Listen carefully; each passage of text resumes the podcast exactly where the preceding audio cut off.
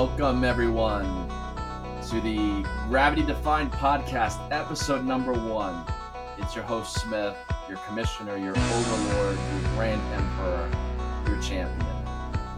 I'm joined by a rookie only in the sense that he is a rookie in MEB, but certainly a veteran in all our hearts. He is Dave Fritz. Dave, what's going on?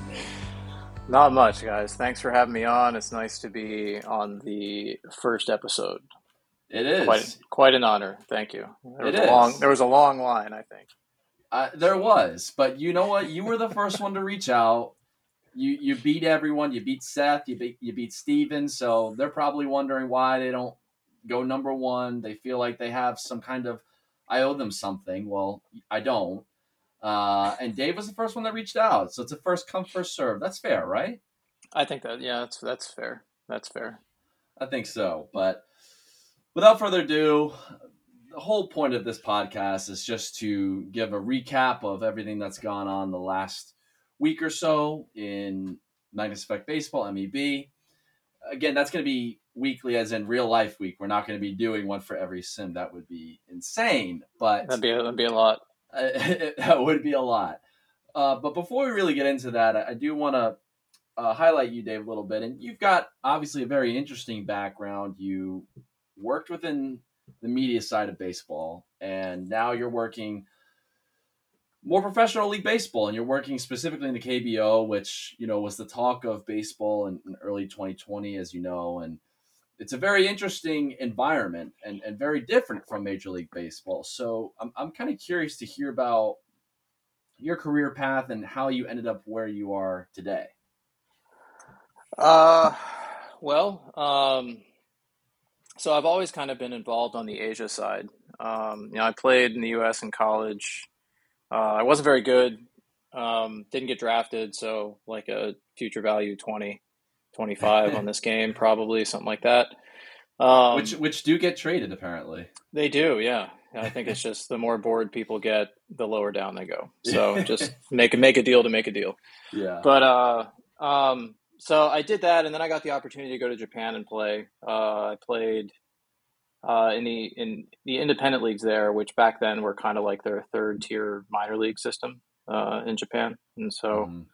Did that in Chiba for a couple of years, and then the Indians hired me to uh, run their Pacific Rim department. So I did back when they were the Indians. Uh, did Japan, Korea, Taiwan, Australia for them for about six years, Mhm. and then um, the Yankees hired me and moved me to California. Um, so I did pro stuff for them for three years and went back and forth and still covered Asia. And then uh, five years ago, KT came along and uh, and hired me to work for them. And in the middle between uh, the Yankees and KT, I started 2080 baseball with uh, Nick Faleris, Mhm. and we did that for about a year and a half. And so, um, and I still own part of it, but um, it's mostly just amateur uh, Right. amateur coverage around the draft now that Nick and uh, Burke Granger do. And so uh, I'm still in touch with those guys. Uh, they're both very close to me. Um, taught me quite a bit um, about the media space, which which was nice. I knew very little about that going in, and Right. so it was uh, it was an eye opening experience doing that and getting to know all the people that worked at BP and that worked at Baseball America and Sure. uh, you know all the other outlets that kind of emerged along that same line. Um, it was fun, different perspective, and I think it definitely helped me with what I do now with KT. So Yeah, yeah, absolutely. The, the, the real question is how many languages would you consider yourself fluent in? Oh, uh, like barely English, I guess. oh, come you know, on. be the be the one. Uh, you know, Japanese. My Japanese used to be pretty good. You know, I was there for seven years, um, but I haven't been there. I've been back since fifteen, hmm and then I was back and forth a few times. But it's it's funny how quick you lose it. Um, right. You know, I think if I every time I go back to Korea, there's I have some friends there that that speak Japanese, and you know, it, it comes back to me that a little bit then. But hmm yeah, I, I don't know, Eng- English and Japanese. That's about it. And you know, I, I we hear that prevailing thought that the KBO is essentially a, like a double A league, and the NPB is more of like a triple A, you know, an advanced triple A league that has a number of players that could easily make it to the major leagues, assuming they have some time to get used to the game, get used to the style of Mhm. play. Would you say that's largely accurate? I think the I think the talent level is probably like the best guys in both leagues are legitimate big leaguers. Right. And so Japan's going to have more. There's more colleges, more high schools. They have the industrial leagues in Japan. Their drafts are bigger. They have more teams. Um, Right, They have larger infrastructure, better player development, so on. Um, and so they're a little bit ahead of Korea uh, in that in that respect. Mhm. Um, the level is above AAA, I think, largely because it's much more competitive. You know. AAA, there's a lot of competing factors that players and coaches and team staff are focusing on, and and then you get, um, you know, it's their big leagues.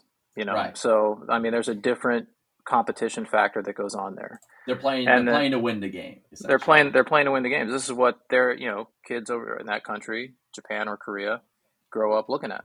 So they look at the big leagues too, but it's not the stuff they see every day like they do uh, their own their own big league uh, Mhm. organizations. So, um, you know, I, I- it's above AAA largely for that reason. Uh, the top talent is comparable, but there's very little depth.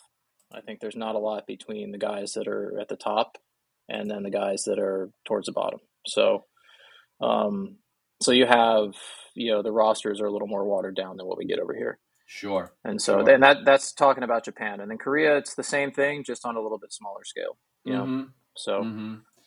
Absolutely. So one last question, then we'll get into the MAB stuff. What would you say is the aspect of Korea or Japan that American players, when they go over there, they're taken back most by? Like, what's the thing that catches them by surprise the most? It's probably all the off-field stuff that they have to deal with. Um, you know, everything from you think the hardest thing you got to deal with is the stuff on the field, adjusting to coaches and adjusting to being pitched a different way or having hitters approach change. Mm-hmm. But really, it's like day to day living there for eight months, figuring out how to go to the convenience store and get what you need, you know, and not have to call a, call your translator to come help you, Right. uh, or you know, ordering food delivery. Like, I mean, it's just little stuff like that builds up.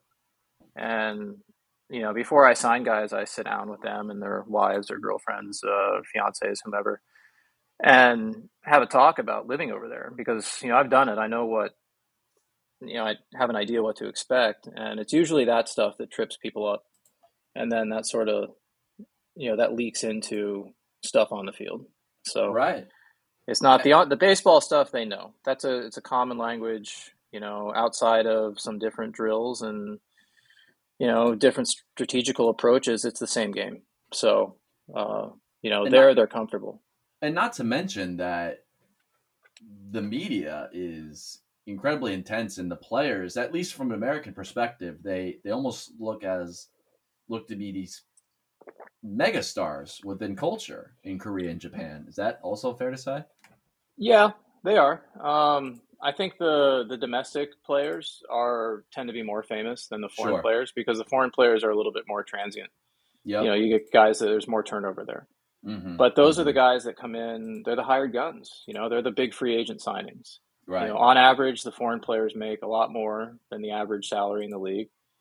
Um, they're not they're not always the highest paid on their team, but that's right they're close. And Mm-hmm. so, you know, you bring somebody in like that, it's uh it's the Cubs signing Jason Heyward. It's Right. the Rangers signing Marcus Semien, you know? Like it's uh the mets signing max Yeah, Scherzer, it's- apparently Mex signing Matt Scherzer. I mean, like all this, like that's how the fans look at it over there. And so they're going to pick them apart the same way the New York media is going to pick apart Scherzer or whoever signs with the Yankees or any of that stuff. So if anyone ever signs it's- with them if, yeah, right. Yeah. But, uh, you know, we'll we'll see what they what they, they want to do next. And, But I, I don't know, like a ten year, three hundred twenty five million dollar deal for them. I think the last time they tried that, it didn't work out real well. So yeah, um, yeah, you know, yeah. and one of those players in Cole is probably enough for them. And, and speaking of uh, big contracts given up by the Yankees, let's let's move over to MEB because I know for a fact the Yankees spend like the Yankees should in MEB. I think that's fair to say. They should. um, I, just a couple of topics that we really want to focus on for the first episode here. We're going to get into some of the big signings that happened throughout the last several weeks within the game. There were some big ones that went down, so we'll cover those. We'll go through our. I know it's not the preseason, but it more or less is the beginning of the season. We'll go through our pre, our predictions for how the Mhm. divisions will shake out. Then we'll talk a little bit about the trade tool. We saw it in action today. We got the announcement from Dave at Stats Plus, the OG God, that does all this stuff. He's fantastic. So we'll do a deep dive into the tool, our kind of initial thoughts on it. But without further ado, Dave, um, a couple big signings that went down over the past couple of weeks. Obviously, we saw uh, Brendan Rodgers signed a one-year deal for four million dollars with the Reds. We saw the Padres sign Lazar Alonso, who was a masher for the Mariners for countless years. He signs a one and a half million dollar deal. And then one of the the two bigger signings that happened in the last week or so, Jordan Hicks and Jose Alvarado. You got Hicks going to the Rangers, one year, five million, and then Jose Alvarado goes to the Cubs. He gets a little over four and a half million dollars. So suffice to say that there were some players that were held out in the market because either they had some compensation tied to them or their demands were just a little bit too much that teams didn't want to meet. But Dave, I'll kind of let you take this wherever you want to go. Whichever signing you kind of want to focus on first, absolutely be my guest. Uh, I mean, I'll start off. I think the the the best signing I that I liked the most was probably Kirk. And That's right. I Yeah. felt like just I mean in my the little bit of time I've had to look through this league, what kind of what I've noticed is I mean it it mirrors reality in in the sense that there's not a lot of impact catching available. Yes, And right. you know, Kirk, while he's not an elite defender, is you know I, I have to check on it, but he's at least an elite hit tool player right now in real life. And then in Mm-hmm. this game, it looks like it's carried over so far. And so you get a guy like that for five million. If I've been able to clear any space, which, as everybody knows, I was trying to do for the first week or two of my tenure, um, hmm he's probably a guy I would have gone to go to go grab. Um, Yeah, I like the Brendan Rodgers signing as well. I think he's an underrated player. If he's going to play second, I think you try and put him at short, and it's a problem. And I, I mean, I think that in reality as well. And right, so, uh, right. you know, in this in this league with him still around, looking at the numbers he's put up, that's an above average second baseman. Yep. Um, you know, and in second base, you want him to you know knock the ball around a little bit and make the routine plays. He does that, and you're good. So those are the two Yeah. signings that I really like. Uh, seeing relievers get as much money as they get in this league after watching what's happened with relievers since I've come on seems like they're vastly overpaid. And yeah, I mean, because I just traded, not to call out the D backs, but I mean, I just picked up the reliever who was arguably one of the, like a top, was Sharts a top five guy last year for you guys in the league? uh, let's see. Well, 111 with 148 punch, 111 innings with 148 punch outs and a sub three. yeah, pretty good. I mean, one seven war for a reliever. That's pretty good. 12 saves. I mean, yeah, and I got him plus two other, plus my starting catcher and starting right fielder for an A ball catcher and a glove first shortstop. That's who what happens both- in this league. Yeah, Both good players, both very Right. good players. But to me, that's like says the value for relief pitching is is out of line a little bit. And so, just a little. so bit. those deals, you know, five million for Hicks, like okay, if you've got the space, I guess that's all right. You know, four and a half or whatever for Alvarado, if you've got the space, okay. He's a lefty, so there's a little more value there. hmm Um, both both extreme ground ball kind of guys too.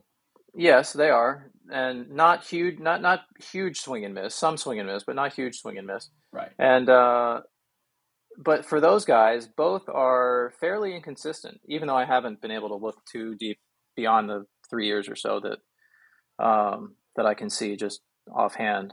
Mm-hmm. Um, mm-hmm. I think it would be just as likely to see those guys, you know, have a crap year this year as it would be to see Owen Sharts repeat what he did last year. And so, you know, for me, like that's you're going to bet five million on that. I'll take the six hundred thousand dollar bet.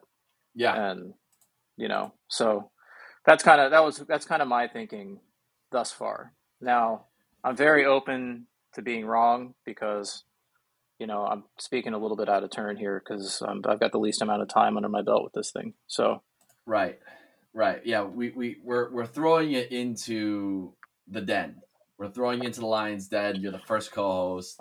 I will say I did like the Alejandro Kirk signing for the Blue Jays, and they were always positioned to get him back because they offered him the qualifying offer. And as good as he was last year, for me defensively, he's not anywhere close to what I would want in a defensive catcher. So you have to be really elite with the bat. And he was pretty good last year. He was 20% above league average with the bat per WRC plus, almost 25%. Um, and he's been, you know, slightly above average on his career, but last year, you know, driven by a 319 BABIP, that's almost 30 points higher than his career average, mm-hmm. almost 40 points.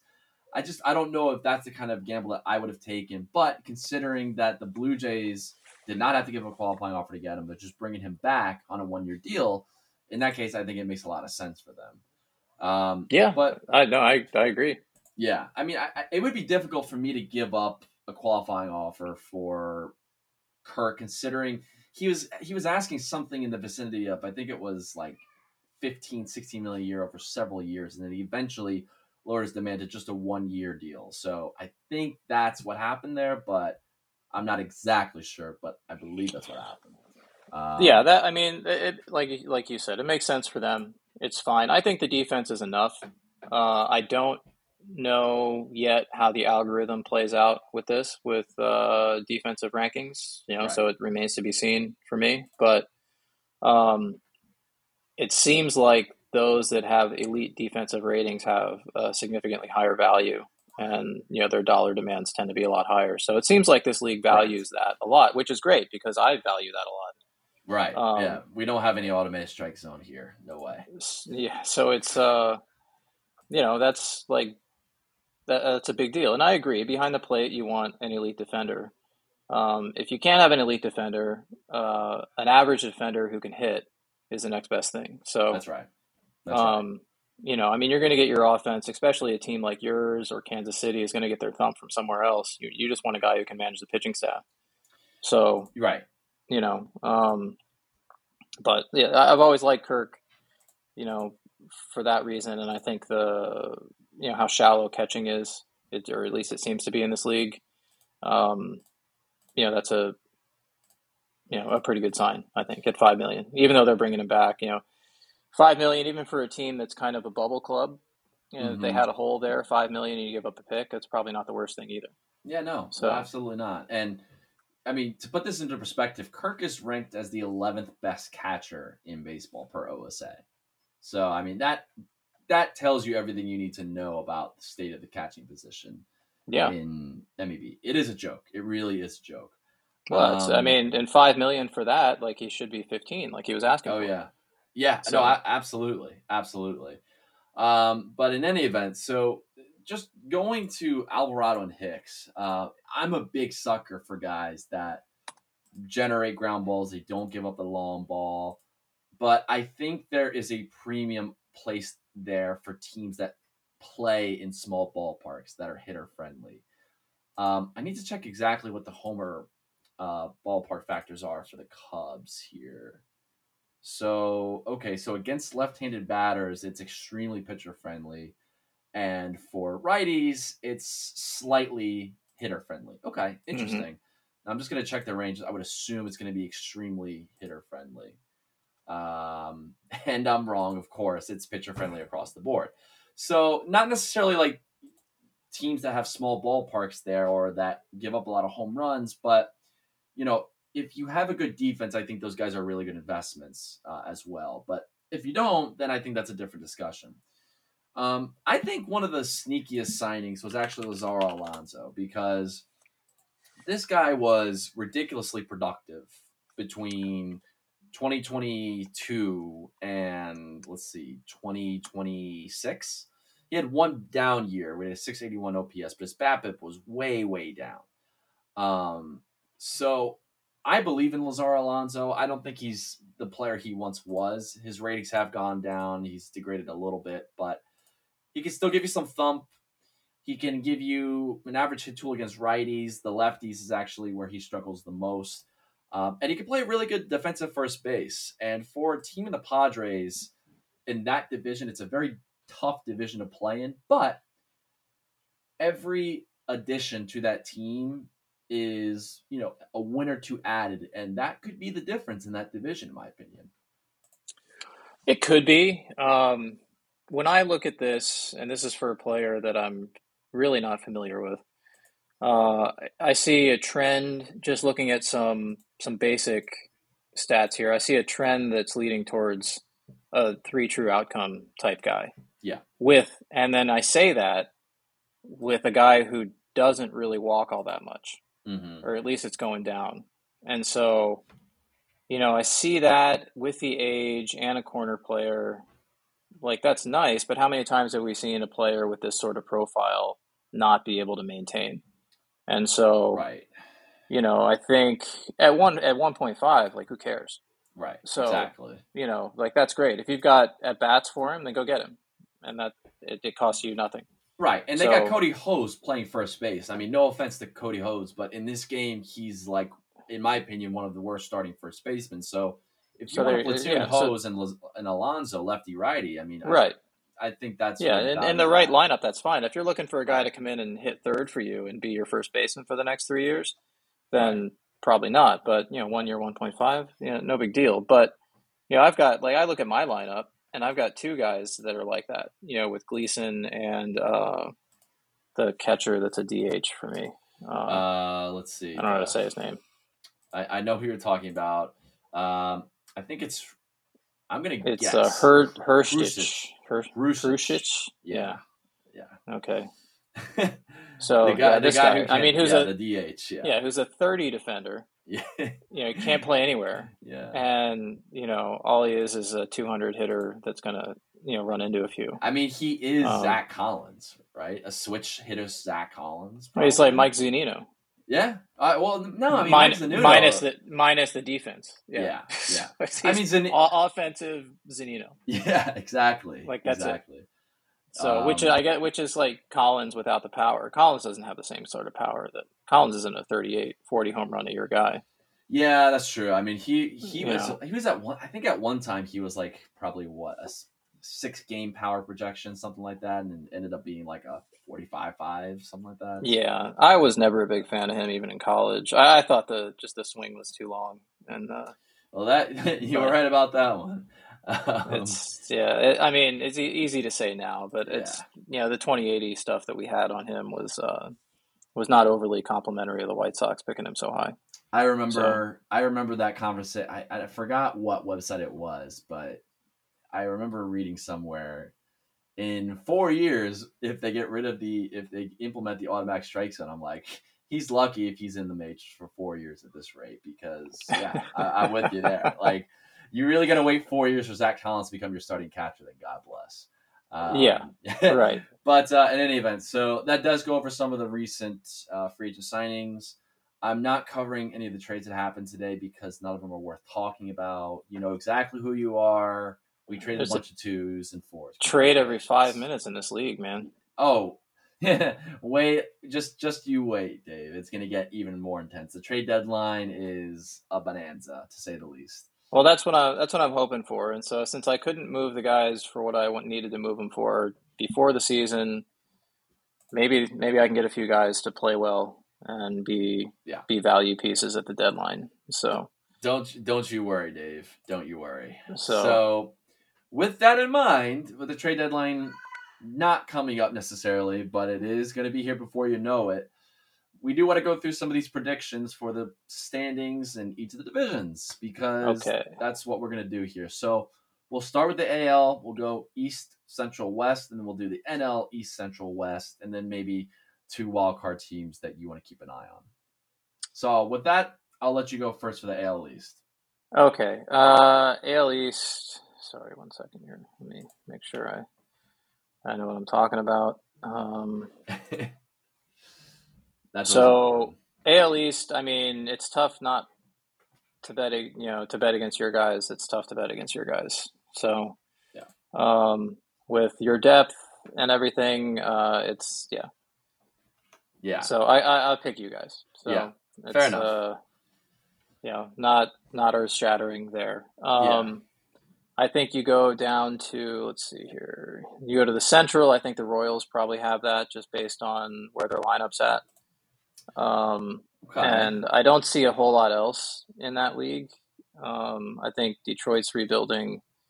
Minnesota is looking for young guys. Uh, I, I so I want to say yes, the Royals. I actually chose the Twins as my pick Really? to win this. Yes, I did. I mean, so they made the playoffs last year. I thought they were remarkably lucky to do so, but they did get Mhm. Bernie. They do have a full year of Bernie Garuli, and he hasn't been great so far, but I do well, think he's 20, very good. 20 years old. He's 20 years old, exactly. He can mean, play if shortstop. You know, he can do it all. if you're waiting on that guy to take you to the promised land at age 20, then that's a little much, you know? Yeah. Like, uh, I mean, if he does do that, then that's great. You got to pay him now. I But, uh, see. I wish. Well, I don't wish because that means he'd get a team friendly deal. But you can only extend players to multi year deals once they hit three years of major league service. So that won't be happening for Mm. Bernie, thankfully. So when he comes way too overpriced, that he can be traded to the Yankees. That's how this works, right? That's how it works. Um, you said, I see how you set it up. Yeah. yeah, exactly. Matt, take notes here. Um, but no, I- I think that they have a lot of very interesting young players. And I told Matt this privately that, you know, he's a move or two away, veteran players maybe that are pending free agents, pitchers, maybe one extra hitter. He's one pitcher and one hitter away, I think, from being very, very interesting because his minor league system is very good. He's got some guys in the upper minors that I think could be very productive for him. So, I, you know, for a team in the Royals that's so dependent on pitching and specifically relievers, that scares me. And I don't know how that can carry over year after year after year. So it's going to be put to the test. It's like the fourth year of them just going straight out bullpen. They've done a good job churning out guys, but the Twins have been building this system for a long time. They made the playoffs last year. I don't think it's the craziest thing, and I'm just going out on a limb here and just saying the Twins are going to win it, but we'll see. Uh, I mean, maybe you're right. They do have a very good system, but it's unproven. And Yeah. I think for every young guy that you get that gives you 550 at bats, you're going to have a couple other guys that fall short of what's needed in That's order right. to win a division. Um, you know, so that that's the rub there for me. I think I look at Kansas City. They've got you know, they, they have a very good defensive catcher who's got some pop. They have, I mean, in this game, it looks like he's very good. Um, I don't feel the Yeah. same way in real life, but um, yeah. the uh, you know Jo Adell has obviously done more than he's done yet in reality. Um, Mhm. And then you got Bobby tool in this league, which is, I which know, very which- ironic. Well, yeah, yeah, go figure. Yeah. Uh, you know, and then you got Bobby Witt Jr. and a few other guys that are nice supplemental pieces. Um, I like Brett Baty, even though he keeps trying to trade him. Um, uh, you know, God. like those guys. So, I mean, I think it's a nice combination. And like you said, the pitching is, let me look this up, is pretty good, right? And last time I very good relievers. Yes. last time I checked, pitching wins in the postseason. So, yes. um, you know, and usually wins down the stretch. So I think uh, I'll, I'll stick with I'll stick with Kansas City on that. I agree. Um, yeah. Uh, I think going down to the west. Um, This is uh, the tri- This is maybe- the probably the second trickiest division for me. Before yeah. I don't, prefacing what you're maybe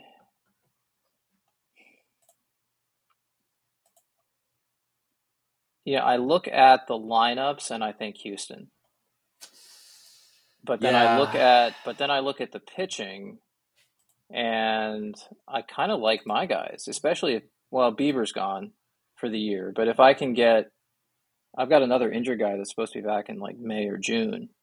Um, Wow, three You fifths of know. your rotation of former Yankees prospects here. Didn't even notice that. that's all from the Trout deal, isn't it? Yeah, yeah. Yeah, so well, he did something right. Uh, um, so you're looking at, I mean, I kind of like, like I've got a horse and Che at the front. Yeah. Bourbon has been good to start off. Um, you know, Gonzalez is going to be up before too long. And he's going to start for you. Yes, Okay. but yeah, until he until he shows me he can't. Fair enough. Um, Cano is going to start for me. Um, and and what's the ETA? What's the ETA on him? Do you think? just whenever I need him. You Fair know, enough. somebody goes down, like I got. I'm not worried about service time or any of that stuff. So, um, You're not you're not a normal uh, major league baseball owner. That's that's good to know. no, I mean, no, I mean if it makes sense, then sure, but Yeah. not at the not at the expense of improving a competitive major league roster. So, Correct. um, That's the correct answer. yeah, I like the Wilhelm. I like Wilhelmson. Uh, if he can not walk the ballpark, he should be okay.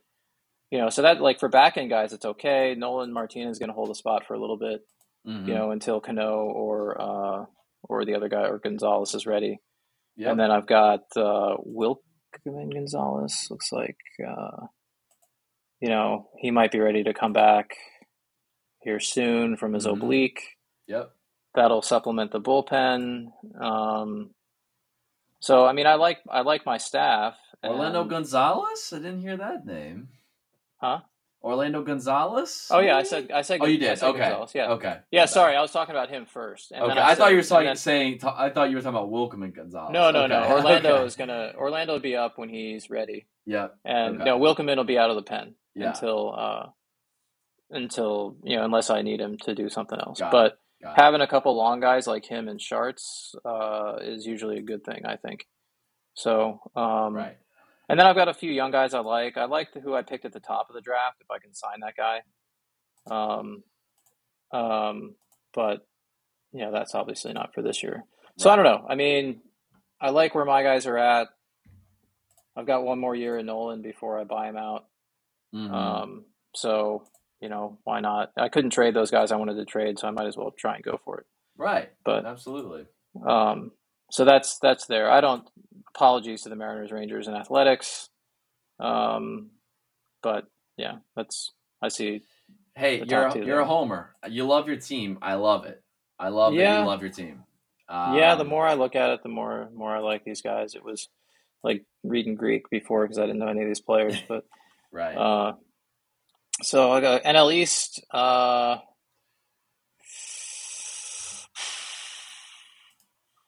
This one's a little easier for me, but I, there could be two teams that I would I would consider here. I'm curious to see who you got here.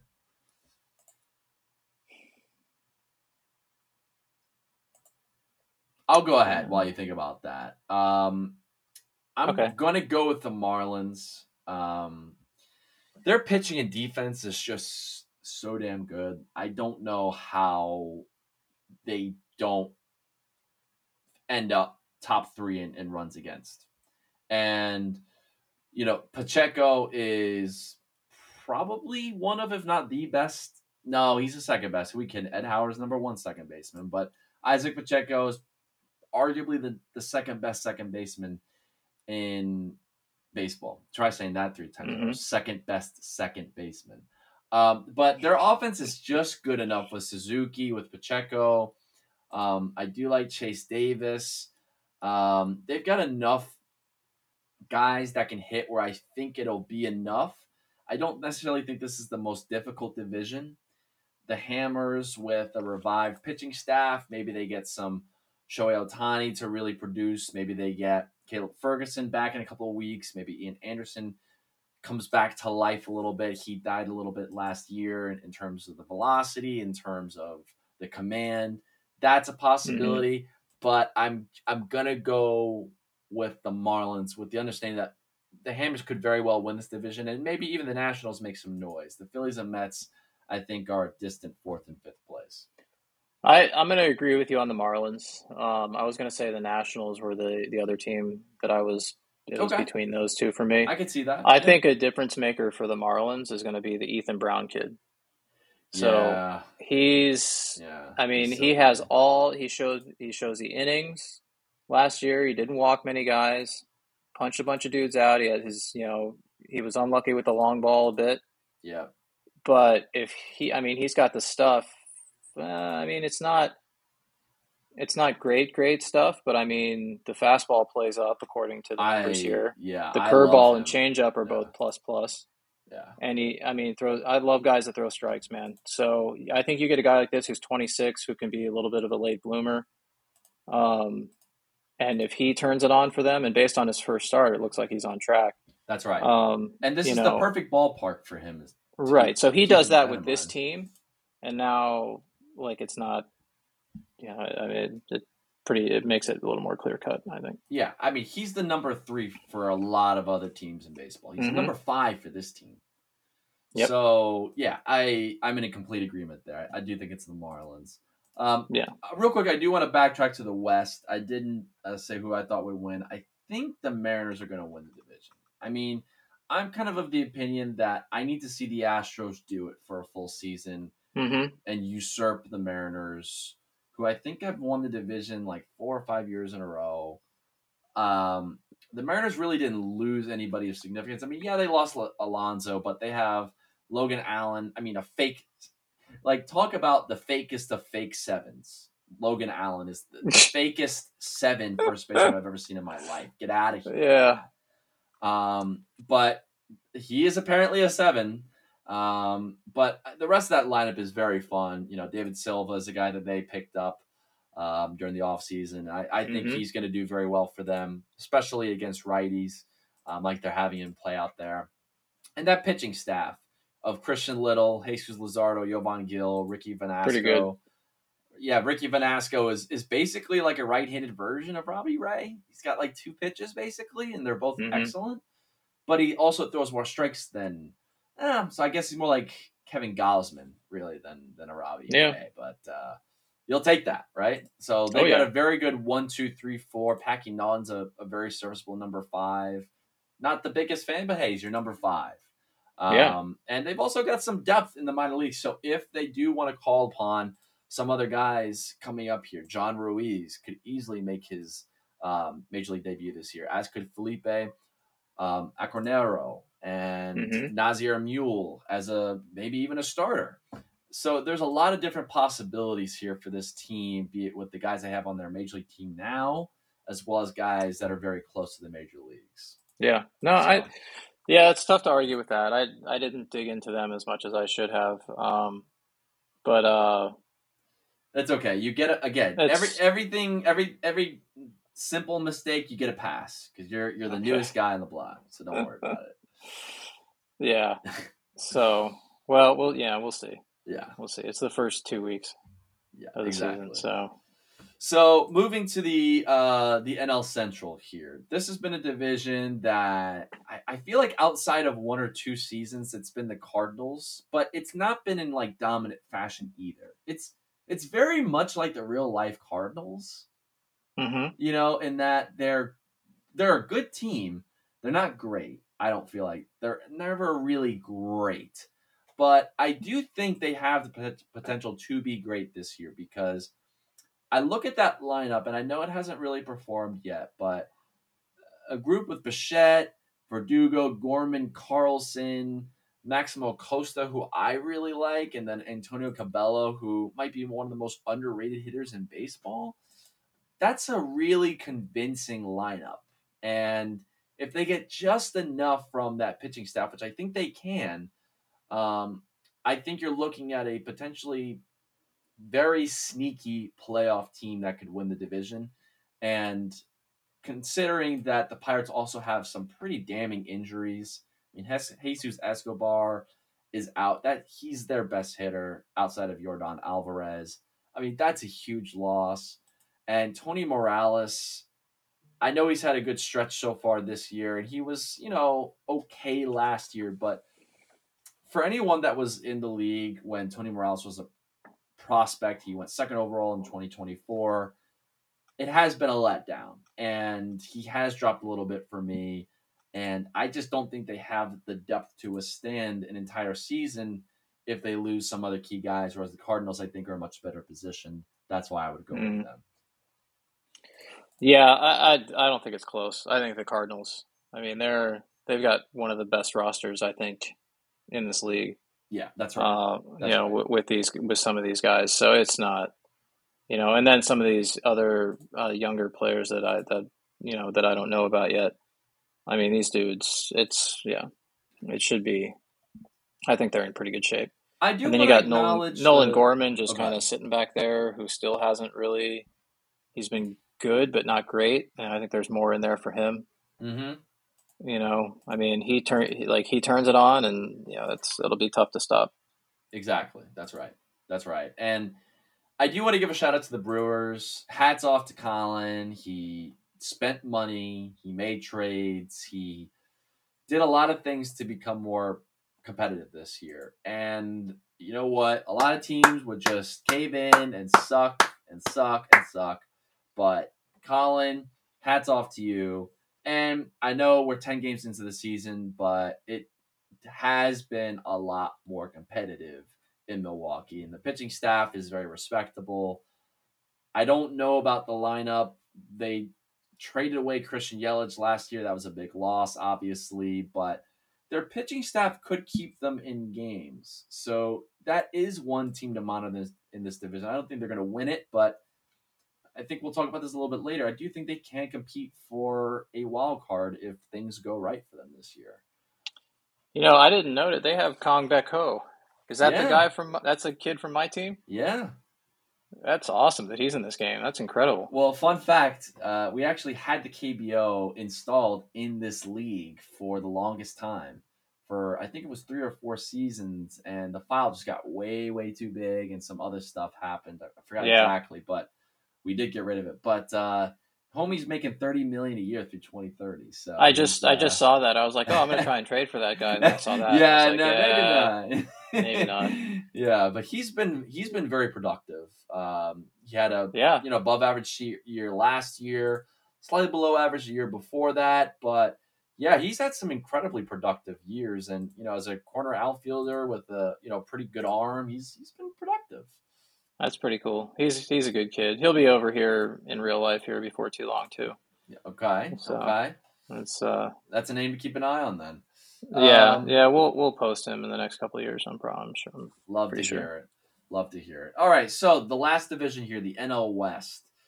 This, uh, as I polluted and uh, not polluted, alluded to before, I think is easily the most competitive division in the league. But without saying anything more, Dave, I mean, I'm I'm curious what you think about the division. Who do you think is going to win? I mean, this one I'm not sure. The team I've looked at the most was the Dodgers, but I'm not convinced that they're this elite uh, elite franchise. So oh, I, I I'm gonna soundbite that one. I love that. I love that. oh, I, I, every time Steven tries to roast me, I'm just gonna play that on loop. Ugh. Thank you. I I like like lineup wise, I like the Giants. Really? Okay. I think they've got I think they've got players who are not going to blow you away, but are guys that are going to be solid and consistent. I'm looking at 622 at bats. I'm looking at 559 at bats. I'm looking at 604 at bats, 515 at bats.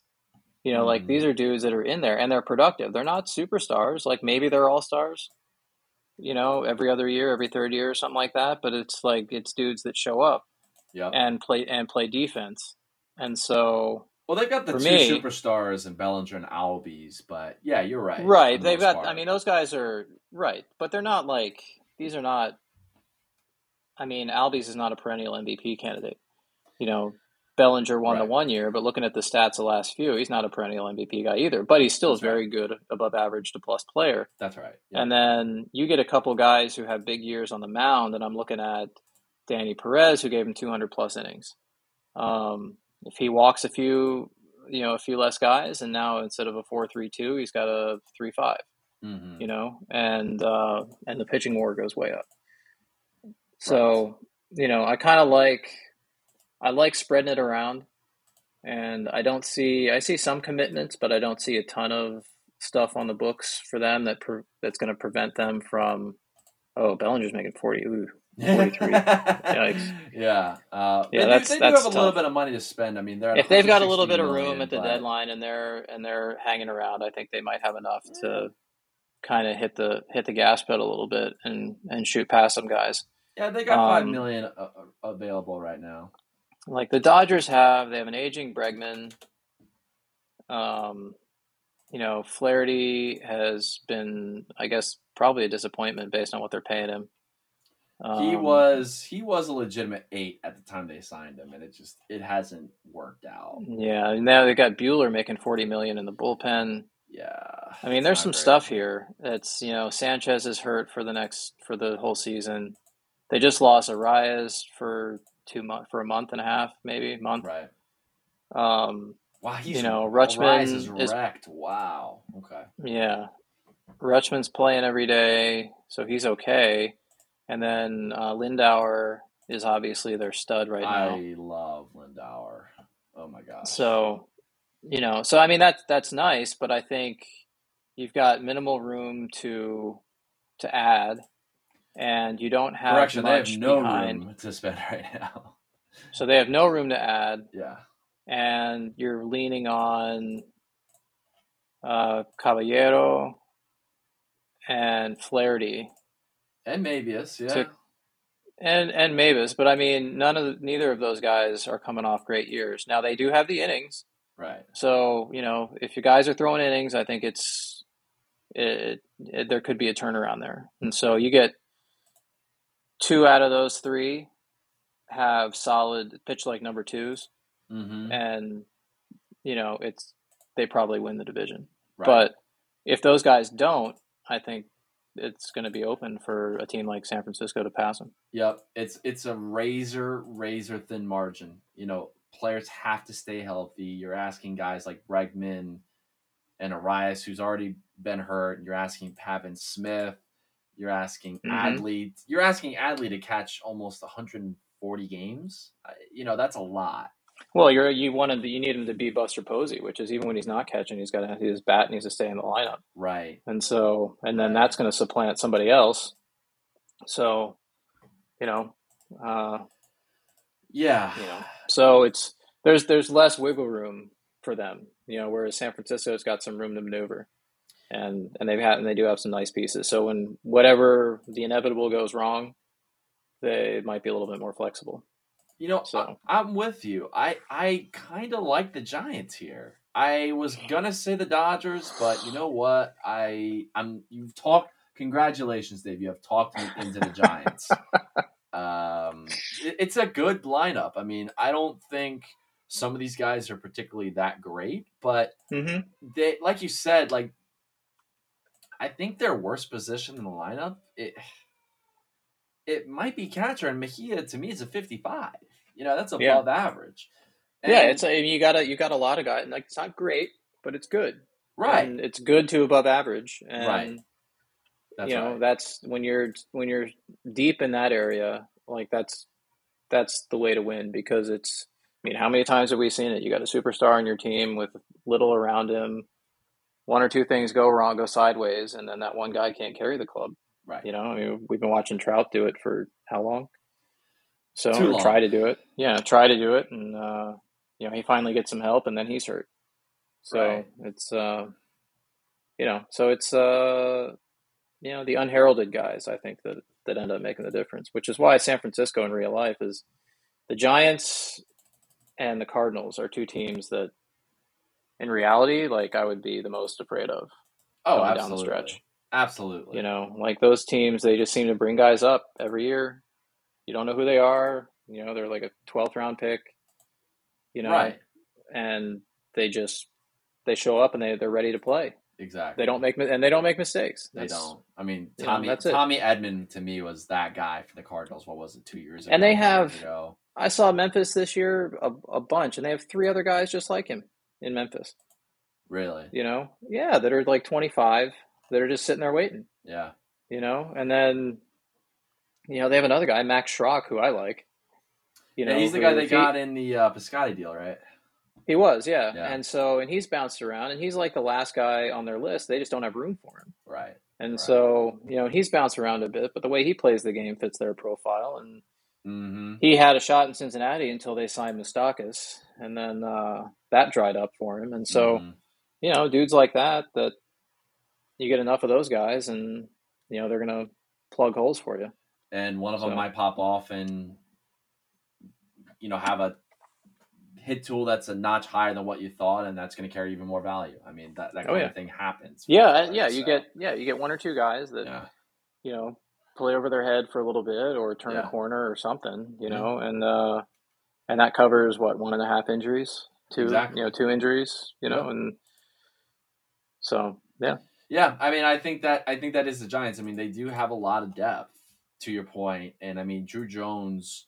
To me, I know he was god awful in the majors last year with you know about a third of season worth of at bats, but that's a guy that you could slot into center field. He'll be a Gold Glove caliber defender. Um, that's a really valuable player to have. They have um, they have Danny Ramos, who may not be major league ready, but I think is pretty solid. They got Jaden Melendez.